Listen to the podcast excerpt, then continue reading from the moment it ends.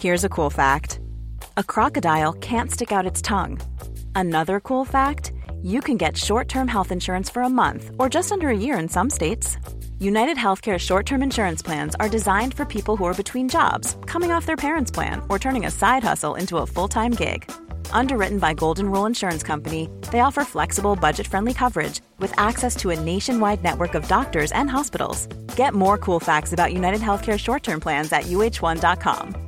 Many of us have those stubborn pounds that seem impossible to lose, no matter how good we eat or how hard we work out. My solution is PlushCare. PlushCare is a leading telehealth provider with doctors who are there for you day and night to partner with you in your weight loss journey. They can prescribe FDA-approved weight loss medications like Wegovy and Zepbound for those who qualify. Plus, they accept most insurance plans. To get started, visit plushcare.com slash weight loss. That's plushcare.com slash weight loss. Many of us have those stubborn pounds that seem impossible to lose, no matter how good we eat or how hard we work out. My solution is PlushCare. PlushCare is a leading telehealth provider with doctors who are there for you day and night to partner with you in your weight loss journey. They can prescribe FDA-approved weight loss medications like Wegovy and Zepbound for those who qualify. Plus, they accept most insurance plans. To get started, visit plushcare.com slash weight loss. That's plushcare.com slash weight loss.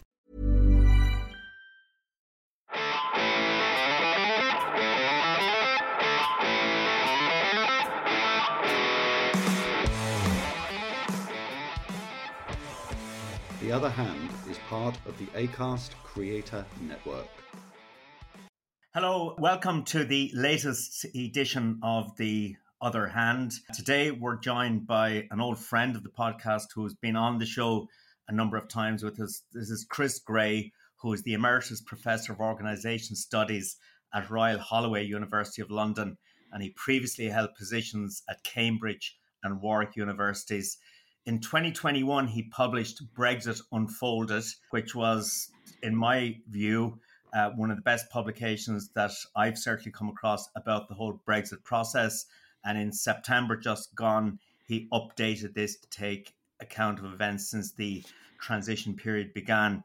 So, Chris, welcome to the podcast. Um, Chris Johns, myself, delighted to have you again because it's difficult to get somebody that has such a grasp of a subject, such a level of expertise. So, always a pleasure. Um, there's so much we could talk about today, and I think where we'd like to start, if we could, is on the Hallett inquiry into the British government handling of COVID 19. And in your fantastic blogs on Brexit, and there's one I want to get back to in a second, but in your fantastic blogs on Brexit, you say that the Hallett inquiry presents an extraordinary picture of the British government and in the process much about Brexit. And I guess we saw the further crystallization of that over the last couple of days with the um, decision to bring David Cameron back into the cabinet. But if I may refer to your most recent blog on the Hallett inquiry, and I want to read out a paragraph that I think sets the scene. And to me, it is one of the finest pieces of English literature I've ever read, to be honest. it was Boris Johnson who appointed Dominic Cummings as his chief advisor and gave him such latitude of powers, a latitude which, amongst other things, led to the resignation of the then Chancellor Sajid Javid just as the pandemic was starting. It was Johnson who expended so much political capital to keep Cummings in post after the Barnard Castle scandal. They, as in Boris Johnson and Dominic Cummings, were two cheeks, one flabby and purpled, the other scrawny and pockmarked of the same backside. And what lay between them, connecting them, defining them, was Brexit. Brilliant, brilliant writing. I'm very en- I'm very envious that you could come up with such words, Chris. when you said you were going to read a paragraph, I, I thought, what's it going to be? And then I suddenly realized, that, yes, it's going to be that one. and before and before I say anything else, let me just say, you know, it's great to be on again, and thanks for inviting me. So, yeah, I, I will say that quite often with the blog, you know, it, it's it's it can become quite sort of dry and technical in places, and uh, so I do like to try to leaven it a little bit with of maybe some sort of little phrases that may raise an eyebrow or, or, or bring a smile, or if, indeed in some cases, or in that case, I think there are a few readers last week who sort of said that it had it had rather put them off their breakfast as they uh, as they as they conjured with that image. Let's start with the, the very start of your blog, yeah. Chris, where you you talk about the evidence being presented to the Hallett inquiry, and I think what you get at when you talk about revealing an extraordinary picture of the, of the British government at the time, and in the process, much about Brexit. That's a straight quote from your blog, and I think you're absolutely right to to begin there, because what I think a lot of people have taken away from the inquiry itself and the way people like you, you in particular, have written it up is the jaw dropping way in which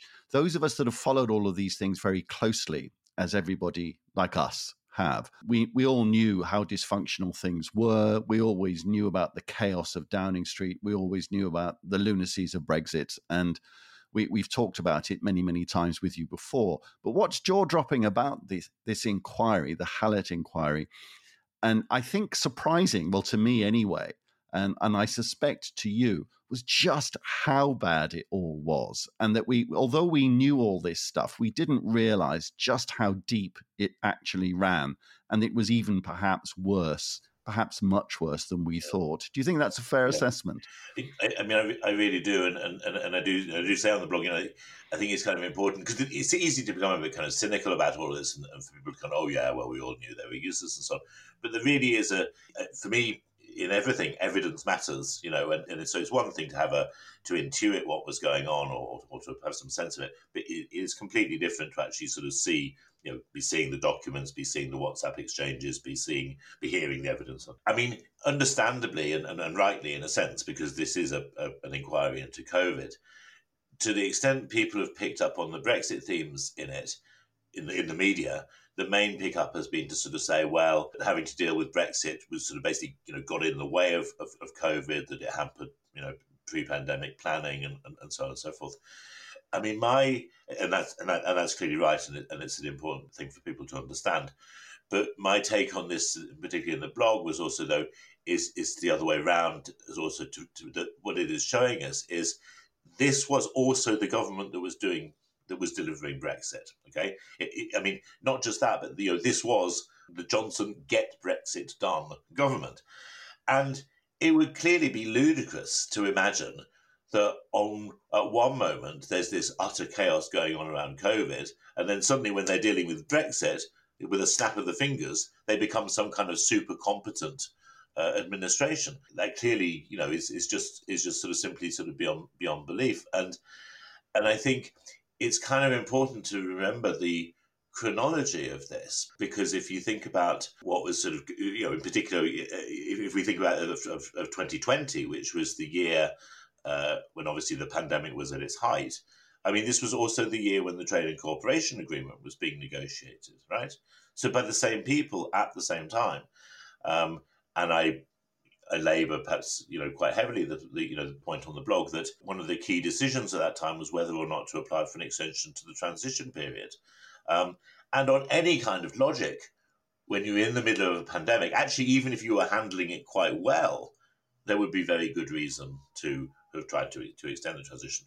But let alone when you're so uh, having such difficulties handling that pandemic. And it was really just because of this sort of idea that, I mean, Brexit had actually happened. Britain had left the EU, and it was this sort of idea of, oh, well, you know, we, we can't do that because that would be sort of giving in to the Remainers. And I, and I say on the blog, quoting a blog that I wrote at the time, that that decision about extending the transition period it wasn't as presented at the time as oh this is the last you know the last ditch attempt by the Remainers to thwart Brexit is to extend the transition. No, it was the first governmental decision of the Brexiters as to whether they could govern as a post-Brexit government as opposed to a campaigning uh, a movement campaigning for Brexit, and they failed it.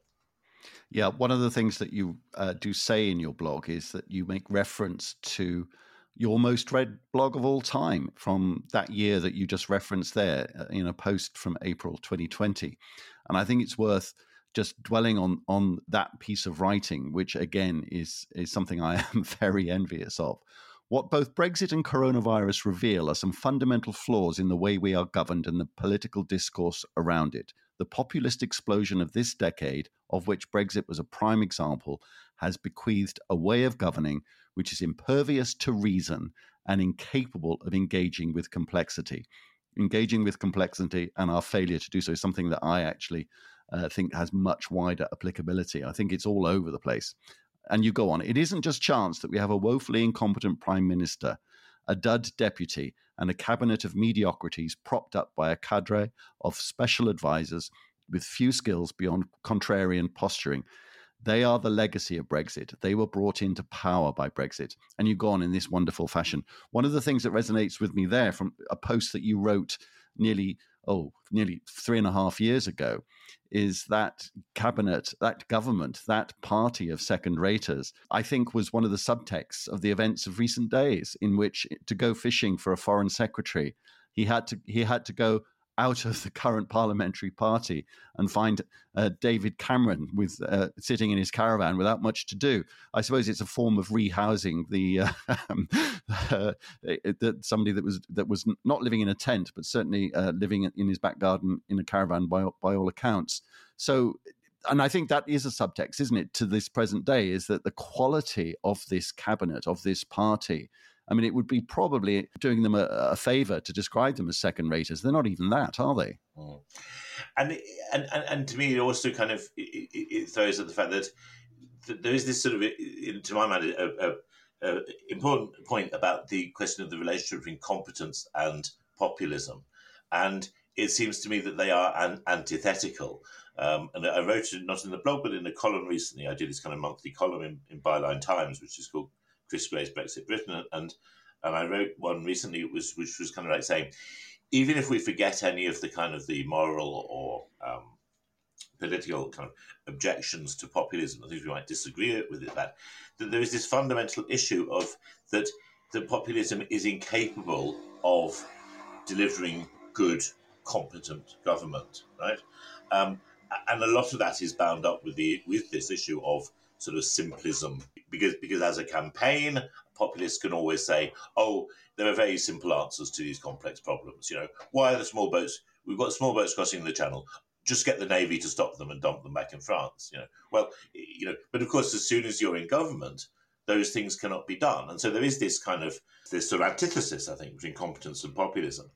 So then, when we think about Sunak, he's this very strange kind of character because he obviously came to power on the sort of the pitch of competence, right? So you've had this chaotic Truss implosion, this sort of yeah, I mean, just just you know, almost indescribably farcical, almost the government. And so then the idea is, well, here is here is Sunak, and he's going to going to steady the ship, and he's a sort of competent, sort of technocratic sort of guy, and so on and so forth. But all the time since he became prime minister, he's always kind of kind of flip flop between these, you know, taking these more populist positions and then trying to assert this notion of a sort of competence. And so, yes, in terms of kind of economic policy, um, you know, he, he, he, he kind of, you know, reverted to a kind of a fiscal orthodoxy, which, you know, we could have all kinds of debates about that, but, but still, you know, it, it was a stabilizing thing but he has been he's made this this kind of preoccupation with you know stopping the small boats uh, the kind of the pivot away from you know the policies that would, would tend to support net zero, um, and so now with this kind of latest thing with sort of Cameron, and obviously uh, in parallel getting rid of Suella Braverman.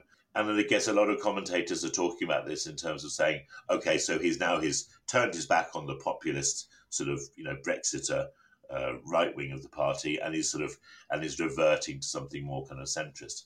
But I don't think that. Well, it remains to be seen how this plays out.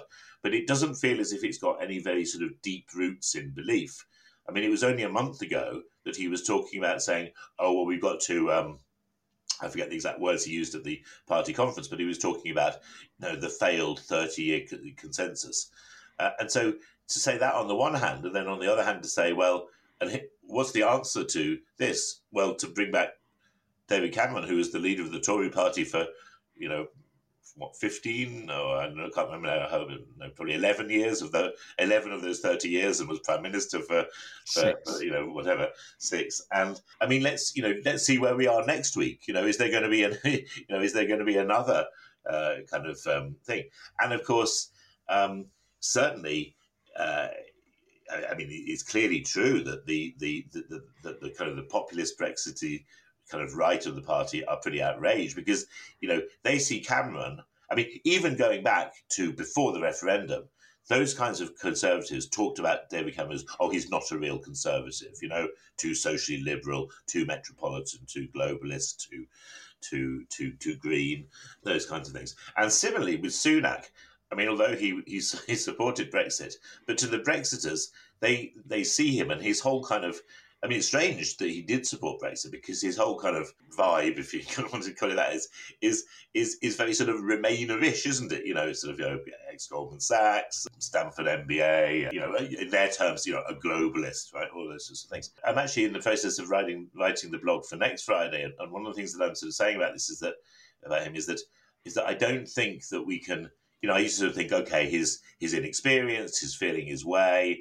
We don't really, we don't really exactly sort of know what he sort of um, stands for. But I don't think that really holds water anymore. And it seems to me that this kind of plasticity, it doesn't cover some deeper core of belief or purpose. It's just all there is to him. It, it, it's not. It's not. It's not. It's not about. You know, it's familiar for politicians to try to be all things to all people and, and ending up pleasing nobody. But I just think with him, there's just there is less to him than meets the eye, and the reason is impossible to read is not because of any kind of inscrutability of purpose, but because quite simply there is nothing to read, um, and for that reason, I don't think that we can assume that if we go another six months or a year to the election, that we're still going to be, you know, so, so people say, right, he's, turned, he's, he's drawn a line in the sand you know, saying no to the populists, gets rid of Braverman, brings in uh, uh, David Cameron. And actually, even within hours, he brings in Esther McVey to be the sort of, well, originally it was reported should be a cabinet minister uh, responsible for sort of anti-woke policy. Apparently now she's not going to, she's going to attend cabinet, but not actually be a member of cabinet. Minister for Common Sense. Why don't more infant formula companies use organic, grass fed whole milk instead of skim? Why don't more infant formula companies use the latest breast milk science? Why don't more infant formula companies run their own clinical trials? Why don't more infant formula companies use more of the proteins found in breast milk? Why don't more infant formula companies have their own factories instead of outsourcing their manufacturing? We wondered the same thing. So we made ByHeart, a better formula for formula. Learn more at byheart.com. Hey, it's Ryan Reynolds, and I'm here with Keith, co star of my upcoming film, If, only in theaters, May 17th. Do you want to tell people the big news?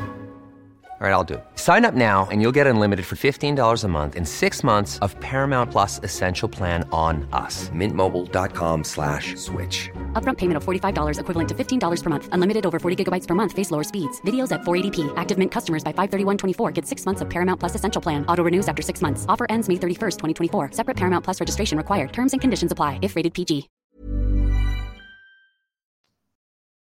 Chris just made a very interesting point because – when, the, the more I think about this, the more I'm tending to agree with what you've just said about Sunak is that when we look for what's there and we realize actually there probably isn't very much there. I yesterday I was tempted to write something saying, "Will the real Rishi Sunak stand up?" Because I was thinking, well, what does this man actually believe? And you know, what are his core beliefs? Because they are you know, depending on the day of the week that's in it, we seem to get a different set of core beliefs. And yes, we're used to politicians, as you say, being all things to all people. But to this extent, it's, it's quite remarkable. And we still don't have any sense, I was going to write yesterday, about what it is that Rishi Sunak truly believes. And what you're suggesting there could well be right, which is that he actually doesn't have any beliefs. He's, in a way, quite nihilistic.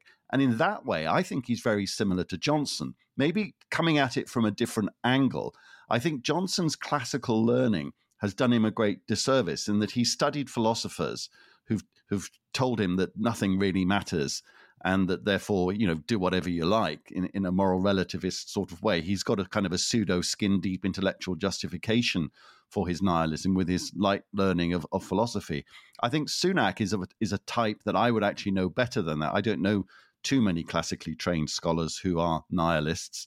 But I think Sunak's lack of belief um, is consistent with a lot of people I know because I've worked in the city of London for many years, and I know lots of people like that who sole, who who really go through life, as you say, the Goldman Sachs hedge fund route, who make a lot of money, and that's sufficient for them. They don't think about anything too deeply, and I think that's his background. He's obviously quite that both he and Johnson were quite bright. I think Sunak has just glided through life without needing to acquire a deep intellectual apparatus that gives him some core beliefs about about the world, about the universe.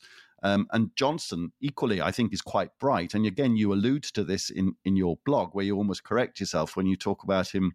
Uh, his main quality isn't actually lack of intellectual heft; it's just bloody laziness, lazy mindedness. Yes, it's, uh, a really it's interesting comparison. I mean, you know, I think that they're, they're psychologically quite different sort of characters, but but, but I get the comparison, and and certainly what you say about that sort of Sunak type. I mean, to me, you know, having worked for my whole my whole career in, in, in business schools, he he makes he, he, to me he's a very familiar type from kind of big league MBA programs. I mean, he was a Stanford.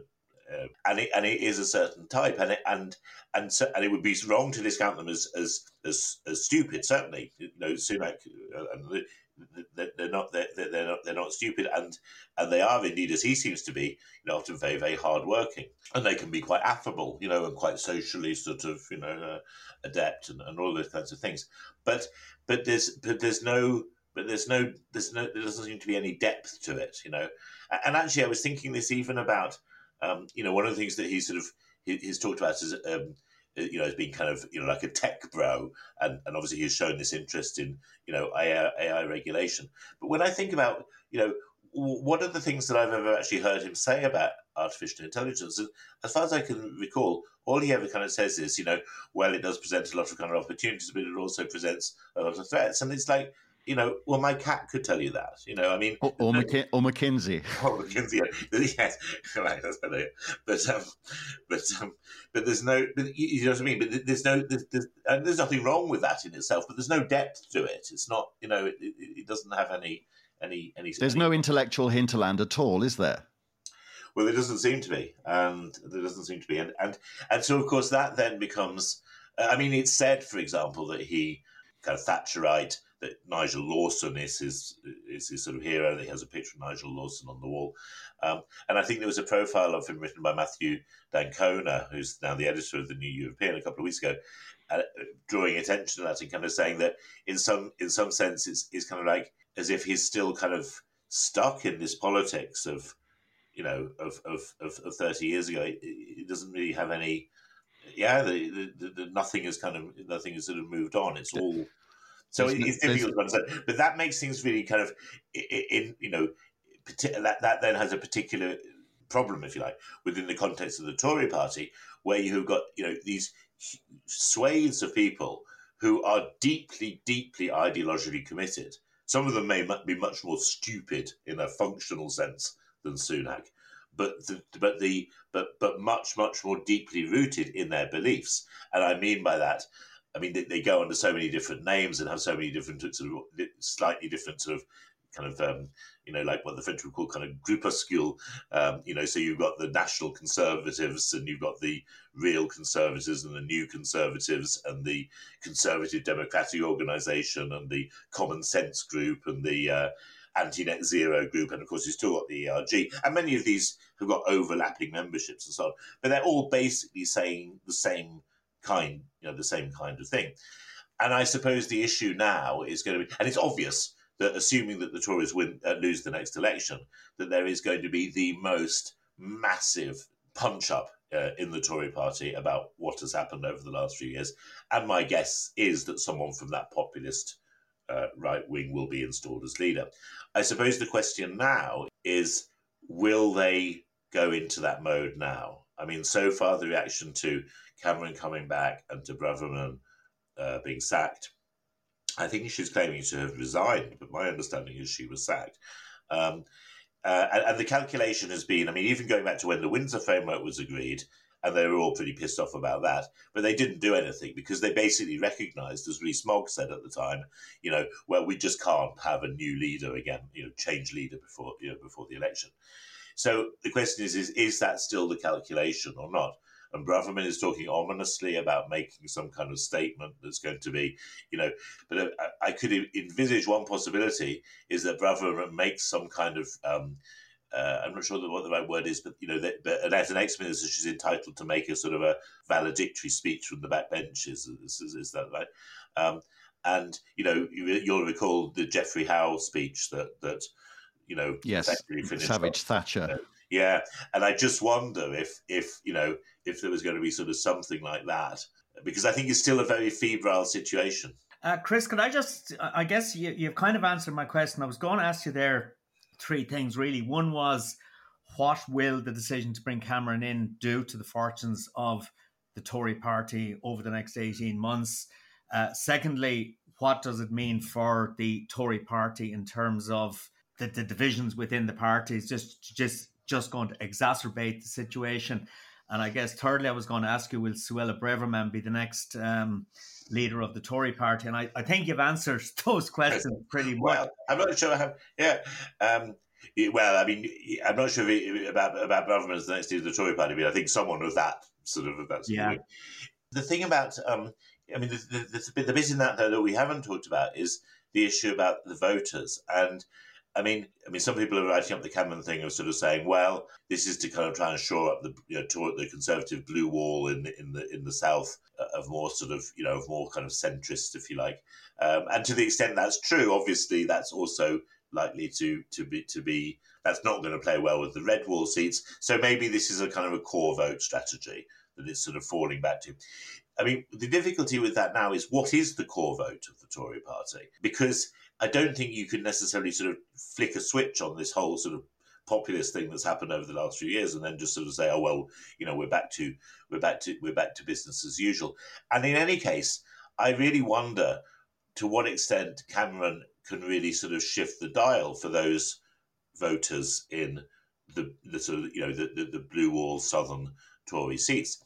Because you know some of those people, anyway, are pro Brexit, and so they will not particularly like Cameron, who is a Remainer. But the, the people, if we're if we're thinking about the sort of the the, the voters who were Tory Remainers, or at least not very sort of not particularly sort of hard Brexiters and so on.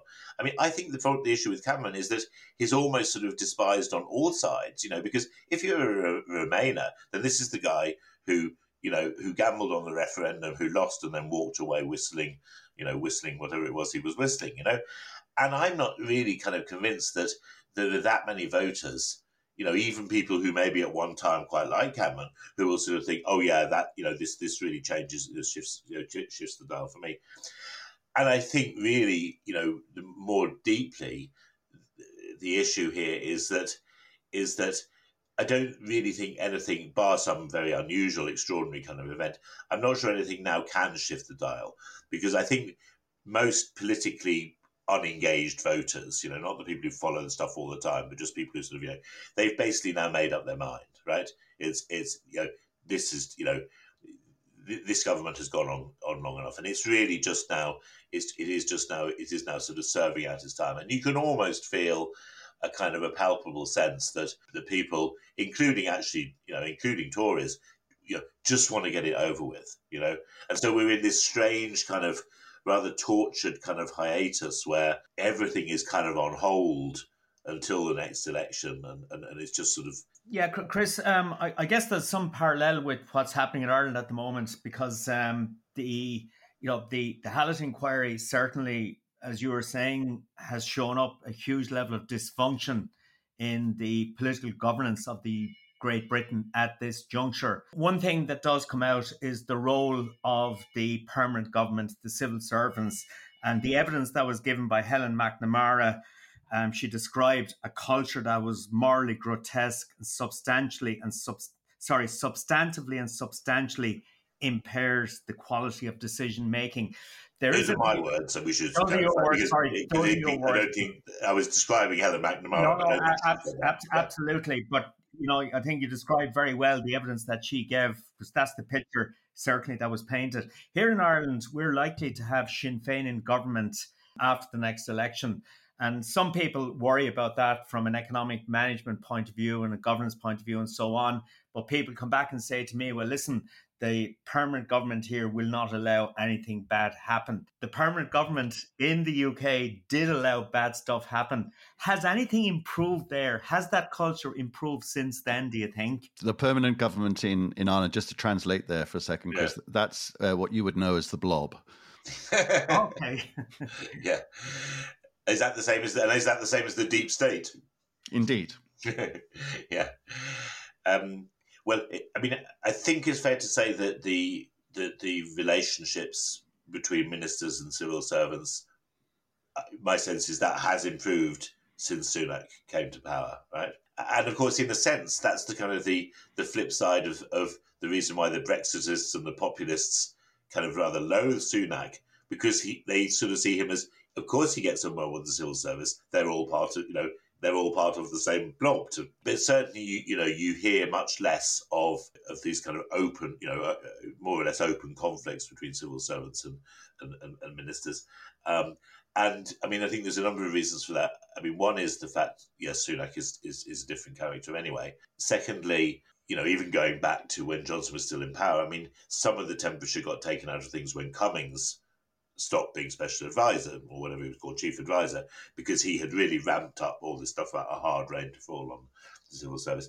But I mean, I think there's another thing as well, which is that the fundamental issue around Brexit and the civil service wasn't, as the Brexiters claimed, that the civil service was anti Brexit and wanted to obstruct it. Is that the Brexiters were asking civil servants to do things which were which were simply impossible. They wanted the civil service to deliver things that couldn't be delivered because they were just in principle false. And what I mean by that is, is you know, at, at the headline level would be they were being asked to devise some way of having frictionless trade with the EU without being in single market and customs union. They were being asked to uh, they, and, and, they would be asked to, to have a situation where there would be there would be no there would be no border in or, or, or across Ireland, and yet still be outside single market and EU. These things couldn't be delivered. And it was that fundamental clash between, on the one hand, reality and rationality, and on the other hand, you know, faith and belief that caused that kind of explosion. Now, the Sunak government, it may be doing all kinds of things which are utterly crap or being incompetent in various kinds of ways, but I don't think there's anything where you've got that real kind of fundamental you know, saying yes. you've got to deliver something that's in, that is in principle impossible. And I think that's an absolutely fundamental point that permeates all of your writing, actually, your blogs and your books, which is the the, the detail and the complexity, which culturally we seem to uh, move don't like anymore, um, leads to this clash of ideology and reality. And of course, that we've seen that through history. Ideologues have always bemoaned the, the betrayal of the revolution yeah. That that's very much part of that. Um, but these guys, these Brexiteers, are the dog that caught the car. And I'm not the first. I'm not the first to use that that metaphor. Um, and they don't know what to do with it. Of course, yeah. they they do claim that their revolution has been betrayed. But then anybody's revolution that meets reality, it's always, as you have said so many times, yeah. reality that wins because it, it has to axiomatically and then they move on to um, a, a, different, usually a different form of betrayal type uh, type claim. And uh, I think that in the context of Brexit, you yourself have alluded or written explicitly about how they, they say that their dream wasn't just the hard Brexit that they got, because they really did get the hard Brexit that they yeah. wanted, but that what that was going to lead to was Singapore on Thames, the deregulated, light touch, smaller, low tax state that Singapore isn't, of course, in many respects. And so they just move, they just move the goalposts, just keep complaining. And you could, as I say, argue that that is present throughout all of human history, revolution, betrayed. But I think in the context of Brexit in particular, this meeting of re- the ideology meeting reality and reality always winning is a point, you know, in- incredibly important to, to keep on making. The other thing I would I would say is that we're talking about a process or about a, a, set of circumstances that almost predates Brexit. We can go at least yeah. all the way back to John Major's Bastards. Yeah, yeah, yeah. And Ken Clarke's Crocodiles, uh, all, all the different stories that people have always described this wing of the Tory party in various ways, but all amounting to the same thing is that they're never happy, they're never satisfied. They will always cry betrayal when their dream meets reality. We're just living through another version of that. Yeah, I think that's right. And in fact, I mean, I'm, I'm going to write for this Friday uh, uh, to talk about the, the present stuff happening this week and sort of say, you know, this is an episode in this kind of 30 year civil war that the Tory party has been in.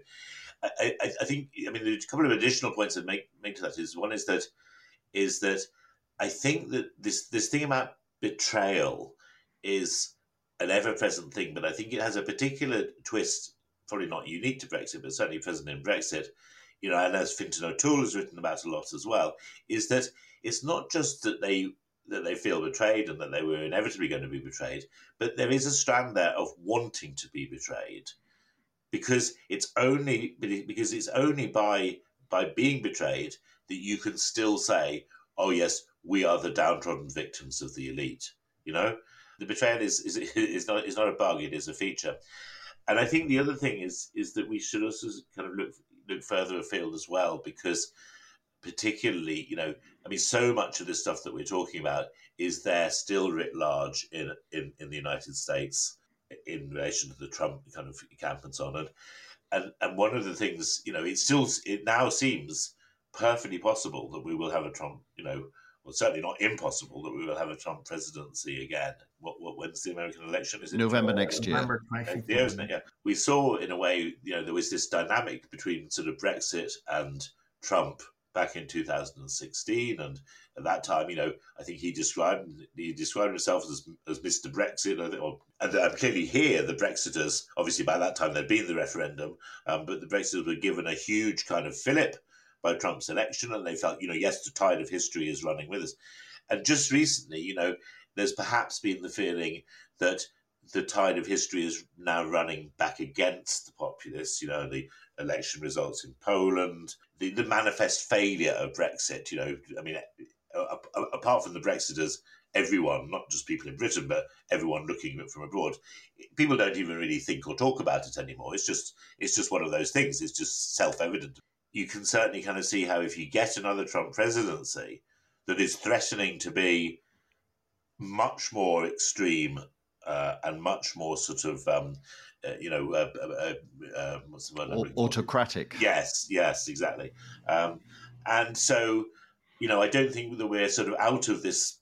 We're out of this wood yet, and in that kind of context, you know, you can see the reaction from people in the Reform Party and others uh, of that persuasion. The reaction of those people to to uh, Braverman's kind of sacking, and actually, one of the things I'm going to write on Friday is there's a remarkable commonality um, in the reactions of the, you know, the real kind of, you know, the far right protesters on the street who were saying Suella was sacked for telling the truth. And that's exactly or almost identical headline in the Telegraph in an article written by Jacob Rees-Mogg, and almost identical stuff in Andrea Jenkyns. And this is really worrying because it is now the case that the kinds of things that, that the sort of the besuited well spoken MPs are saying is effectively the same as what the far right thugs are saying. And so that's still a tinderbox. Yes, I think that's right. Chris, I, I, think you raise an important point there, which is that this is just going to go on and that a, a, watershed moment will be the US presidential elections. Will that be a staging post to this continuing and perhaps getting worse? Or will we then look back um, after a, a Biden or other Democratic candidate victory is saying that the high watermark of all of this populist demagoguery has passed. So, in a way, I think you're saying it's still all to play for. And one of the things that's going to be very, very key to all of this is the US presidential election. And I think that's absolutely right. Chris, we've run out of time, at least I have, and I've taken too much of your time. Jim, uh, can I leave the final words to you? Yeah, absolutely. Listen, Chris, thank you very much for a fantastic contribution again. Chris, myself, just like to thank you very much for doing this for us on a regular basis. Um, as Chris said, it is an unfolding story. And um, I would recommend to anybody listening in to check out your book, Brexit Unfolded, and also the fantastic Brexit blog that you regularly do. Uh, it's it's great stuff, and I think gives a really good understanding. So we we do look forward to uh, talking to you again in the near future. So thank you very much. Uh, thanks, Jim. It's always a pleasure. Really, thank really pleased. and I will just add my thanks there, Chris. And um, we will definitely if you're willing, have you on again real soon because uh, we've left a, a, million things unsaid. But as, as always, we, as, always as, as, as we always do something new to say. thank, thank, you very much. Thank, thank you. you. Thanks.